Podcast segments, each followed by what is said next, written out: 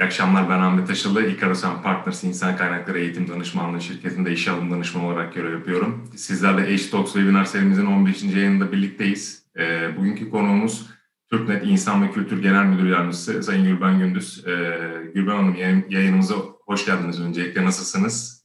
Hoş bulduk. Çok teşekkür ediyorum. İyiyim. Sizler nasılsınız? Bizler de çok iyiyiz. Teşekkür ediyoruz. Tam gaz devam ediyoruz aslında yayınlara. Bugün performans yönetim ve yetenekte kariyer konuşacağız. Ee, öncelikle sizi biraz yakından tanıyabilir miyiz Gülben Hanım? Tabii ki. Tabii ki. Ee, ben aslında yaklaşık 20 yıldır insan kaynakları alanında çalışıyorum. 98'de başladım hayatıma. Aslen Balıkesirliyim, ailem de orada. Üniversiteyle beraber buraya geldim. Kariyerimin ilk yılları ağırlıklı olarak bankada geçti. Daha sonra bir mühendislik şirketine ve en sonunda e-ticaret sektörüne girdim. Şu anda TÜKNET'teyim. Yaklaşık 358 kişilik bir ekibiz bu arada. 4 kişilik bir insan kaynakları ekibimiz var ve TÜKNET'te ekiple beraber tüm insan kaynakları ve kültür süreçlerinin yönetilmesinden aynı zamanda kültürel dönüşümden de sorumlu olarak görev yapıyorum. Peki. Ee, var olan insan kaynakları uygulamaları, sistemleri nelerdir? Ee, gelecekte nasıl şekillenecek? Ee, bu konuda öngörünüzü alabilir miyiz acaba? Tabii ki alabilirsiniz ama öncelikle evden çalışıyoruz ve evden çalışmanın getirdiği bazı avantajlar ve dezavantajları var. Benim de iki Muhakkak. tane kedim var bu arada. Birazdan onlar da yayına bağlanabilirler. Bekleriz. Birazdan görebilirsiniz. Tabii şimdi şöyle bir şey oldu. Yani pandemiyle beraber aslında e, hayatımızda çok şey değişti. E, biz de ofis olarak yaklaşık bir günde bir karar aldık ve evden çalışmaya devam ettik. Bu aslında şunu bize getirdi. Teknoloji hayatımızın orta yerinde artık ondan kaçış yok. Ve bunu ne kadar iyi uygulayabilir ve kullanabilirsek insan kaynakları anlamında ve aslında diğer tüm anlamda hayatımız çok daha kolaylaşıyor. Dolayısıyla bizim de insan kaynaklarında temelimiz, odağımız teknoloji haline gelmeye başladı. Mesela en büyük değişim biz şunda yaşadık. Eskiden şey inanıyorduk. Kocaman ferah ofislerimiz olsun. İşveren markası için ofisimiz çok önemli. Ama bu süreçle beraber gördük ki aslında bizim için önemli olan ofis değil. Yani geldi. Meraklı. Birlikte çalışmak için aslında bir ofise ihtiyacımız yok bu arada. Sadece bir internet, bir bilgisayarla her yer bizim ofisimiz. Bu durumda da biz ofise ve e, çalıştığımız yerlere farklı bakmaya başladık. Biz mesela İzmir'de bir yapılanmamız var. Bir ofis açmayı düşünürken onu durdurduk. Ve şu anda hibrit çalışabileceğimiz, evden, ofisten ara ara toplanabileceğimiz bir modele geçmeye başlıyoruz. Ee, bir de mesela bu süreçte eminim meslektaşlarım da öyle. Bizim de en çok duyduğumuz şeylerden bir tanesi şu oldu. İç iletişim tarafı. Ee, özellikle evden çalışmaya başlayınca hayatımızın çoğu toplantılarda geçince ki en ufak bir iletişim kurmak için ya işte Teams, Zoom gibi araçlara ya da telefona ihtiyacımız var. Bizim aslında hayatımızın çoğu telefonda geçmeye başladı ve dediler ki artık Gülben yeter. Biz işten kendimize vakit ayıramıyoruz. Ne olur farklı şeyler yapalım diye. Biz de biraz yaratıcılığımızı teşvik e, kullanmaya başladık aslında. Dedik ne yapabiliriz? İnsanları nasıl bir araya getiririz? İşte kahkaha yogalarından tutun da birlikte öğreniyoruz diye eğitim uygulamalarına, çay saatlerine kadar pek çok şey yaptık. Bu da şunu getirdi. Evet ofise ihtiyacımız yok ama motivasyona hala çok ihtiyacımız var. Muhakkak. Dolayısıyla iç iletişim konusunda da insan kaynaklarının oldukça yaratıcı, farklı olması gerekiyor diye. O yüzden ona da ekstra önem vermeye ve bu konuda ne yapabiliriz ona bakmaya başladık. Ee, biz aslında home office çalışmaya başlamakla beraber ilk hayata geçirdiğimiz süreçlerimizden bir tanesi işe alım ve onboarding dediğimiz işe alıştırma oldu. E, işe alım zaten hani birçok firmada dijitaldi. İşte Skype, video mülakatlar bunu çok evet. sık kullanıyorduk. Artık tamamen onu kullanmaya başladık. E, artı onun dışında hiç ofisi görmeden işe başlayan arkadaşlarımız oldu. Bütün süreçlerimizi, görüşmelerimizi, konuşmalarımızın hepsinin tamamını dijital ortamda gerçekleştirmeye başladık. Dolayısıyla bu bize şunu gösterdi aslında. İnsan kaynakları uygulamaları tamamen artık dijitalleşmeye, motivasyon da dahil olmak üzere teknolojiyi kullanarak evrilmeye başladı ve hayatımızda da artık bundan sonra bu şekilde devam etmeye başlayacak. Ben birazcık daha şeye inanıyorum. Biraz hayalimde de o var belki. Sosyal platformlara da ihtiyacımız var. Motivasyon bizim için hala önemli.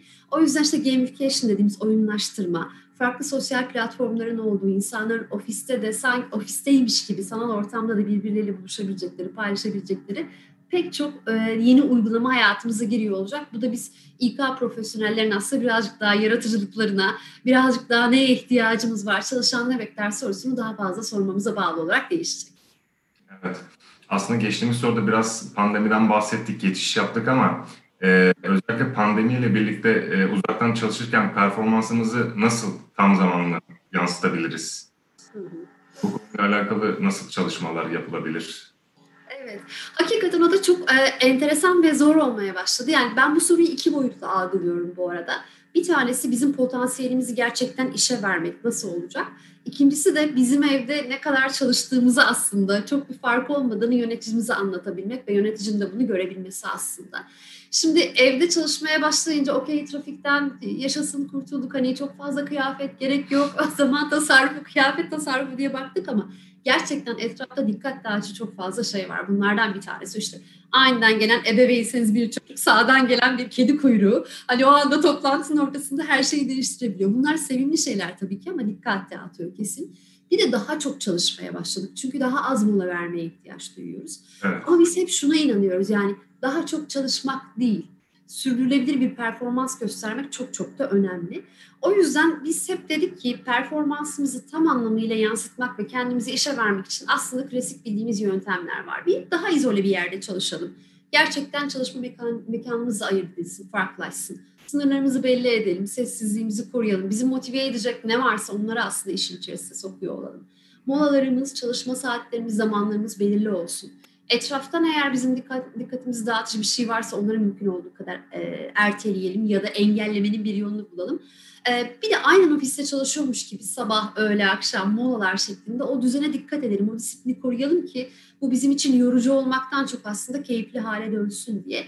Dolayısıyla performansı yansıtmak aslında bizim e, kendi çalışma disiplinimizi bulmamız, öz disipline sahip olmamız ve onun dışında sınırlarımızı iyi koymaya, bağ- e, iyi koymaya ya da iyi belirlemeye bağlı olarak değişecek.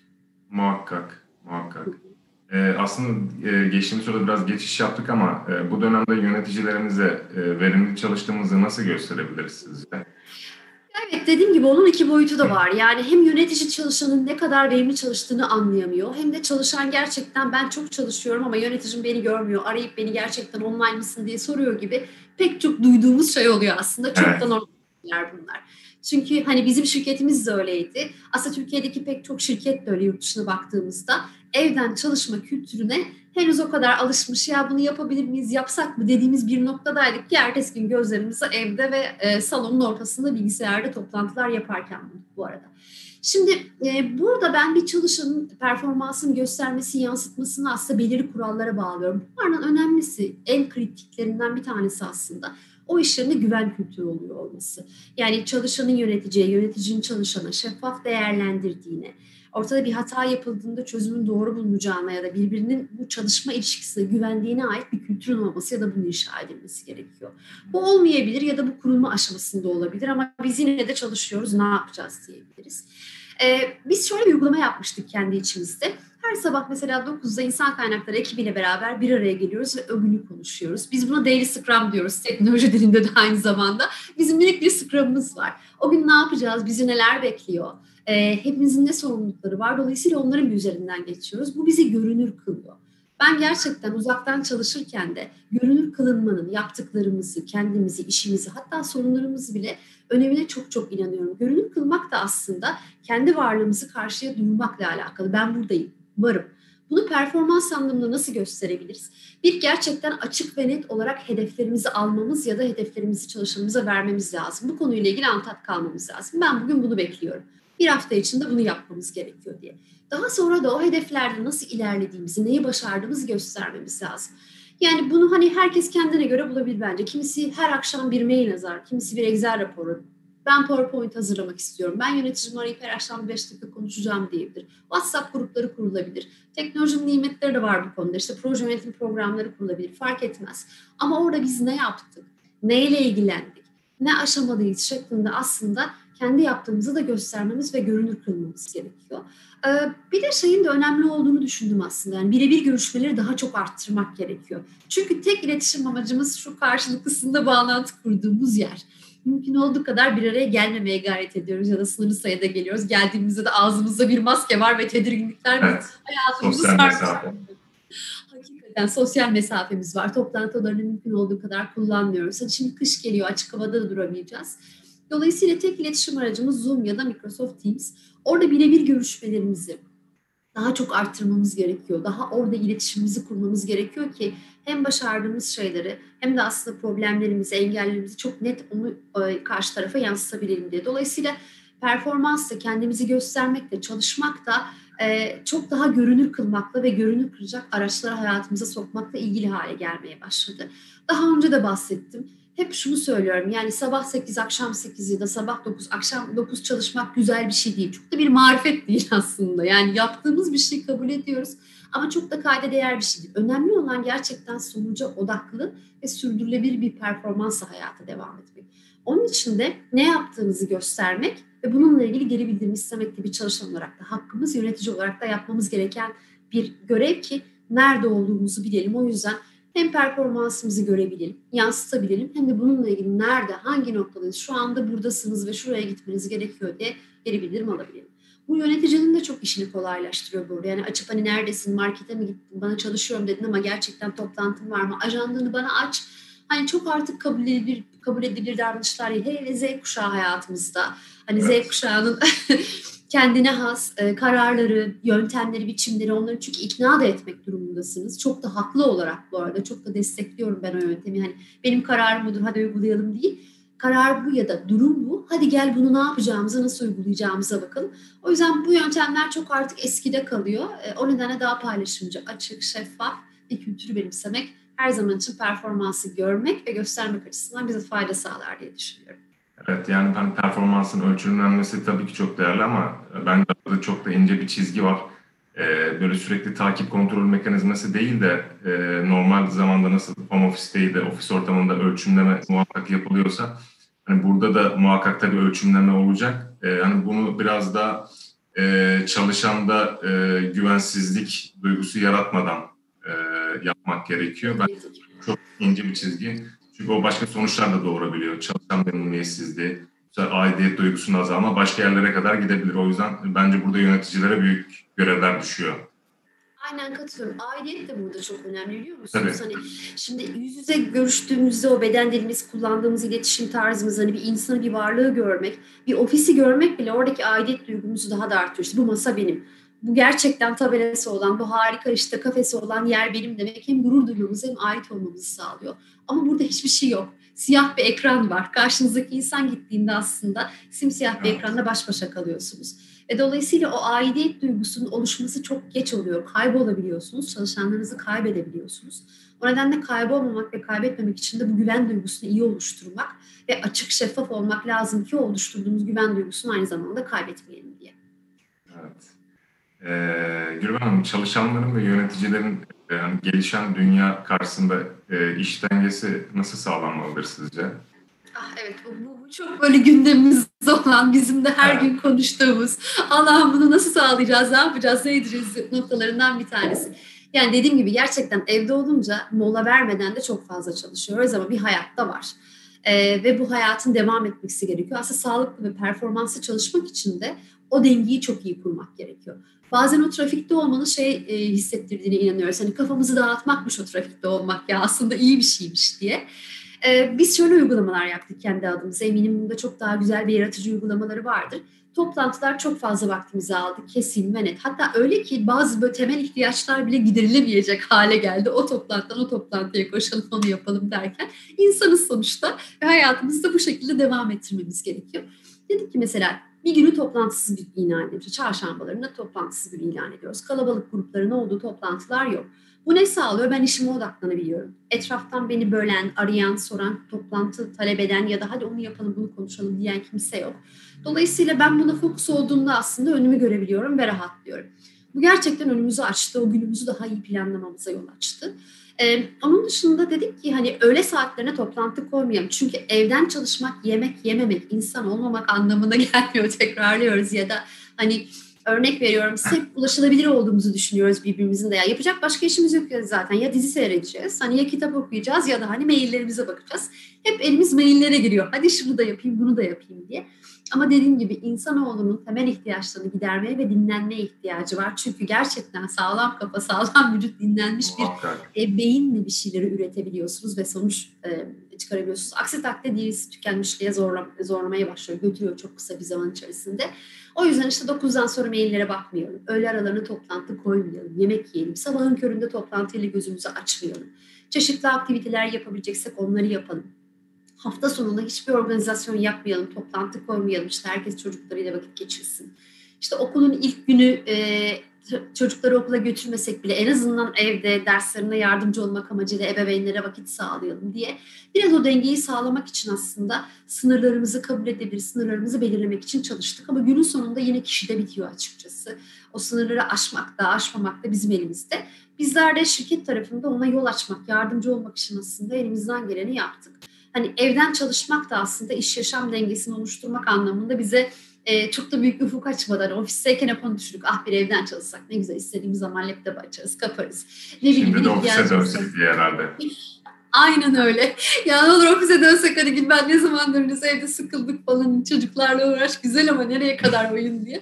Hakikaten öyle dolayısıyla o sınırlar nerede olursak olalım birey olarak bizim onu çizmemize bağlı. Ama biz de ona tabii ki destek olmak, yardımcı olmakla yükümlüyüz bak. Evet. Çalışanın performans yönetimi e, kurum kültürüne göre mi şekillenmektedir? Ya burası çok enteresan bir konu aslında. Yani kurum kültürü çok e, derin, çok böyle farklı şeylere dokunan. E, aslında hani e, böyle bizim de çok ilgi alanımızda olan e, noktalardan bir tanesi. Ben kurum kültürünün e, çalışanı ya da başarıyı diyelim, şirketin başarısında birebir etkilediğine çok inanıyorum açıkçası. E, ya birazcık daha somuta indirgemek gerekirse nedir bu inandığım derseniz yani mesela korku kültürüyle oluşan kurumlarda ben de vakti zamanında yer aldım ya da duydum, gördüm, çalıştım. Ee, çalışanlar hep şeyden kaçıyorlar ya hata yaparsam, hata yapıp cezalandırırsam gerçekten ortada bir korku egemen. Hata yapmaktan korkmak, yöneticiden korkmak, ceza almaktan korkmak, küçük düşmekten korkmak ne derseniz deyin. Şimdi böyle bir ortamda yaratıcılığı teşvik etmek, başarılı olabilmek için farklı yollar denemek, ee, ne bileyim hani yeni çözümler bulmak ya da yeni ürün geliştirip yeni yeni pazarlara açılmak gibi bir noktayı göremezsiniz. Çünkü zaten hani önünüzde size hatadan sakınmaya çalışan bir kültür var. Şimdi bu kültür içerisinde ne kadar harika bir çalışan olursanız olun, donanımlı olursanız olun. Eğer bunu gösterebilmek için uygun bir zemininiz yoksa sonuçta sizin de performansınız belirli bir sürede, belirli bir noktada kalmaya mahkum. Tam tersi güven kültürünün olduğu bir kurumu düşündüğünüzde de işte desteklenirsiniz. Sistem zaten sizi yeni şeyler bulmaya, sürekli yaratıcı olmaya, e, yeni başarılar elde etmeye zorlar bu arada. O yüzden orada da siz bazen istemeseniz bile o kültüre ayak uydurup yeni şeyler işte ezber bozan şeyler yapmaya, ne bileyim böyle kutlamaya değer başarılar e, yaratmaya teşvik edilirsiniz. Dolayısıyla temelde performans kişinin kendi durumuyla, kendi bakış açısıyla alakalı olmakla beraber kurum kültürü de bunun ortaya çıkmasında ya da bunun geri plana atılmasında, parlatılmasında ya da söndürülmesinde son derece etkili. O yüzden de hep hani konuşmamın birçok tarafında da onu geçirmeye çalıştım. Biz buna Türknetlere çok inanıyoruz. O güven kültürü dediğimiz şey inanılmaz önemli. Ee, gerçekten çalışanların başarılı olması, o çok istediğimiz iş sonuçlarını bize ulaştırma açısından çok çok çok önemli. Yoksa harika potansiyelli insanlar alırsınız. Siz de iş alım tarafında hani birçok harika profille karşılaşmışsınızdır. Ama onu uygun bir ortama, zemine e, yerleştiremezseniz ya da işte etrafta uygun bir iklim yoksa herhangi bir e, canlı gibi o da zaten hayatına devam edemeyecek ya da hayatına devam edebileceği başka coğrafyalara, iklimlere gidecektir ki bu da bizim hiç tercih etmediğimiz bir şey. O yüzden kültür çok etkiliyor. Kişinin kendisinde başlıyor ama iş yeri kültürüyle beraber bu başarı devam ediyor ya da sona eriyor. O nedenle kültürel dönüşüme, e, bizi başarıya götürecek olan o güven kültürüne çok çok inanıp e, o noktada nereye gidebiliriz tarafında biz de kendi kurumumuzda farklı platformlarda e, birçok çalışmayı yürütüyoruz açıkçası. Zaten e, açıkçası o geleneksel kafadan biraz daha çıkmak gerekiyor. Hani korku değil de e, belli şeyleri güven temelli, sevgi temelli oluşturduktan sonra e, korku değil saygı oluyor. Zaten o tip işletmeler e, bence de ileride varlığını devam etmeye, devam edecek. Şimdi Z kuşağı gerçeği var. E, yakın zamanda bir 10 sene sonra alfa kuşağı vesaire. E, o yüzden biraz da e, hem trendleri hem de e, dinamikleri iyi anlamak gerekiyor. Praktik olmak gerekiyor.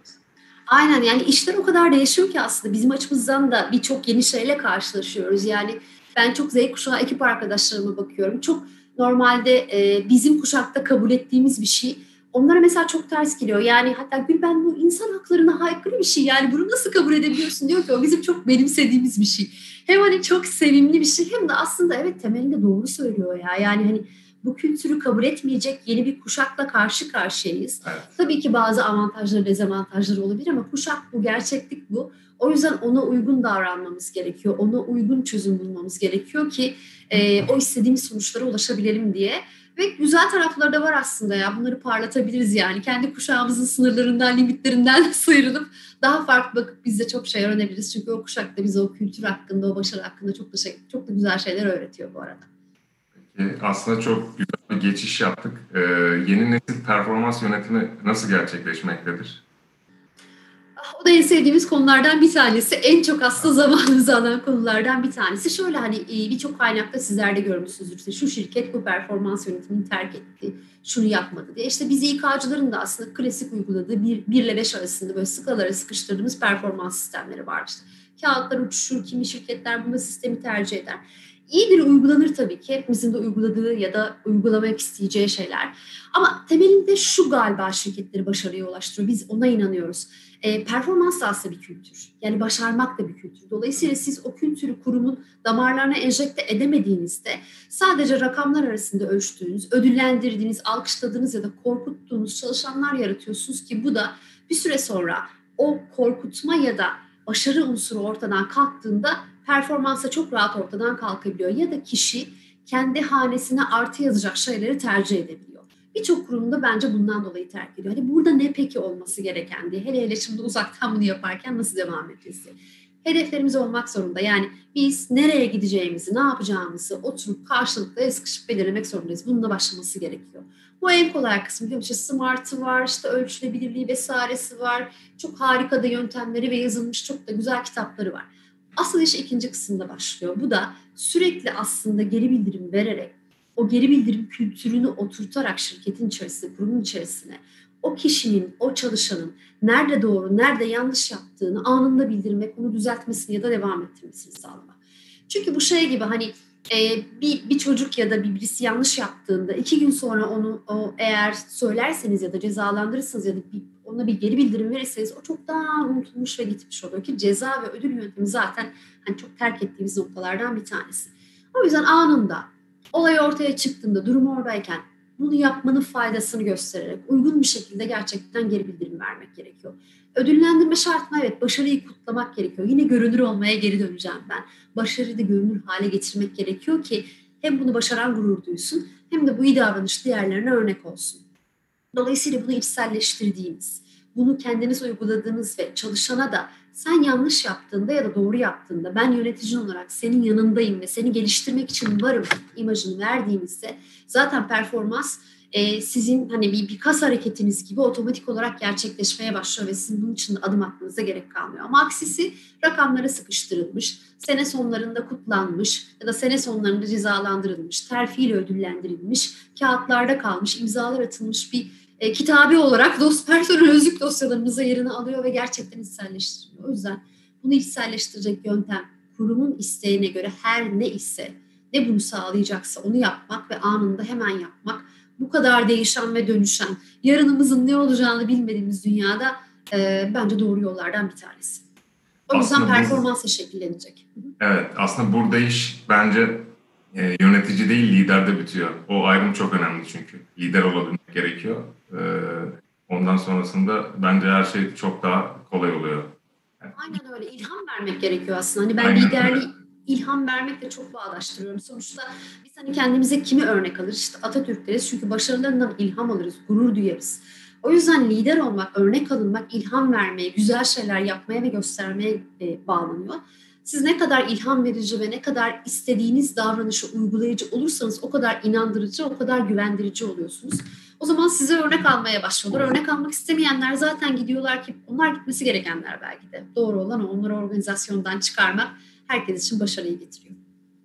Evet.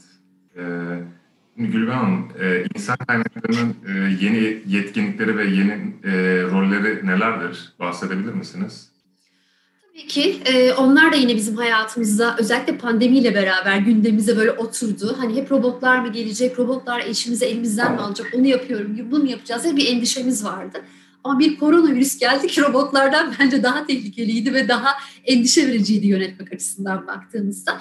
Şimdi e, iletişim kurmak, e, yani doğru göz, bunlar hep zaten hayatımız içinde olan şeyler. Bunları hani Amerika'yı yeniden keşfetmeye gerek yok. Ama özellikle bu dönem bize şunu çok açık gösterdik. Eğer bir insan kaynakçı ya da bir yönetici olarak esnek değilsek, değişime ve koşullara uyum sağlamıyorsak ve çözüm üretmiyorsak e, ve değişen koşullar karşısında panik oluyorsak bizim aslında orada misyonumuz sona ermiş oluyor. Geçmiş olsun gerçekten. E, dediğim gibi hani bir günde eve geçtik. E, doğal, doğal olarak hayatımızda, ofisimizde belirli vakalar çıkmaya başladı. Ben geçtiğimiz gün arkadaşlarıma şey diyorum yani biz Covid-19 danışmanı olduk galiba. Hani hayatımda bir İK'cı olarak böyle bir yetkinliğimin olmasını hiç beklemezdim. Haklı olarak çalışan şunu soruyor. Gülben işte şöyle bir endişem var. Ne yapmalıyım? Kime danışmalıyım? Yöneticiniz size soruyor Gülben hani böyle bir durum var. Ne yapmanız gerekiyor? Ve sizin de buna ilişkin hiçbir bilginiz yok. Çünkü bir tıp mezunu değilsiniz. İki, bir de bunun hani bir İspanyol gribi var ama yüzyıllar öncesinden. Bunun bir kitabı yok ki hani ya önceki evet. başarıları, success story'lere bakalım uygulayalım dediğiniz. Dolayısıyla kendi çözümlerinizi yaratıcı bir şekilde kendinizin bulması gerekiyor. O nedenle bir İK'cı olarak esnek, değişime uyum sağlayan, soğukkanlı olarak hareket edemezseniz aslında bir şeyleri karıştırmaya ve kendi kendinizi yok etmeye mahkum oluyorsun. O yüzden e, hani robotlar tabii ki önemli. Robotlar evet belirli meslekleri elimizden alacaklar. Çok normal. Hatta girdiler bile aslında hayatımıza. E, çok daha sabit ve çok daha aynı işleri ona yaptırıyoruz ama robotlara yaptıramayacağımız işler var. O da herhangi bir şekilde onlara verdiğimiz kodun dışında bir olay gerçekleştiğinde yaratıcı çözüm üretip bence İK olarak da rolümüz burada başlıyor. Bizler artık kıymetimizi, farkımızı bu tarz çözümler üretip panik olmak yerine koşullara en iyi nasıl uyum sağlayabiliriz şeklinde hem yönetimi hem de ekibimizi yönlendirerek sağlıyor olacağız. En büyük etkinlik bence bu.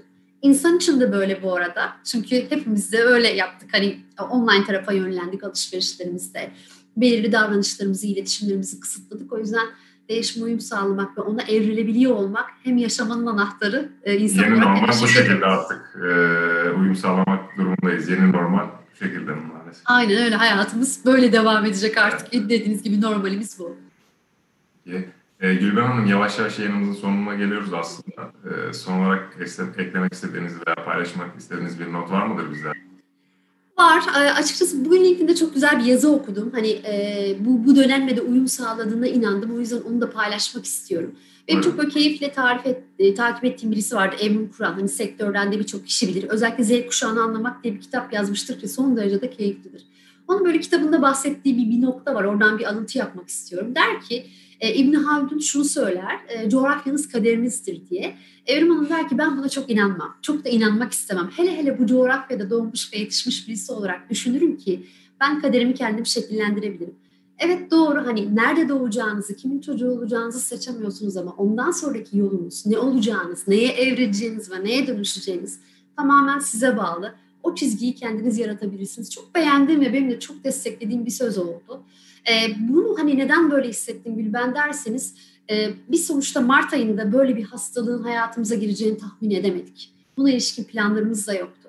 Ama ondan sonra başarılı olmamız, bunu kabul edip buna ilişkin kendi yolumuzu çizmemize de bağlı olarak değişti. İnsan hayatı da böyle bence. Bir takım şeyleri seçemiyoruz. Ee, bazen çalıştığımız yöneticimizi seçemiyoruz bu arada.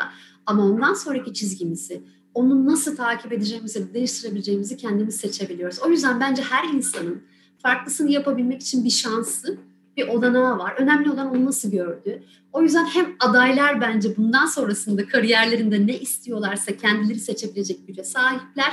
Hem de bizler çalışanlar olarak ya da yöneticiler olarak bundan sonrası daha farklısını yapabilecek güce sahibiz. O yüzden ben buna çok inanıyorum ve herkesin de inanmasını, gönülden bunu desteklemesini istiyorum ki biz gerçekten farklı nesillerle farklı şeyler yapabilelim, hayatımızı daha da iyi yönlendirebilelim diye.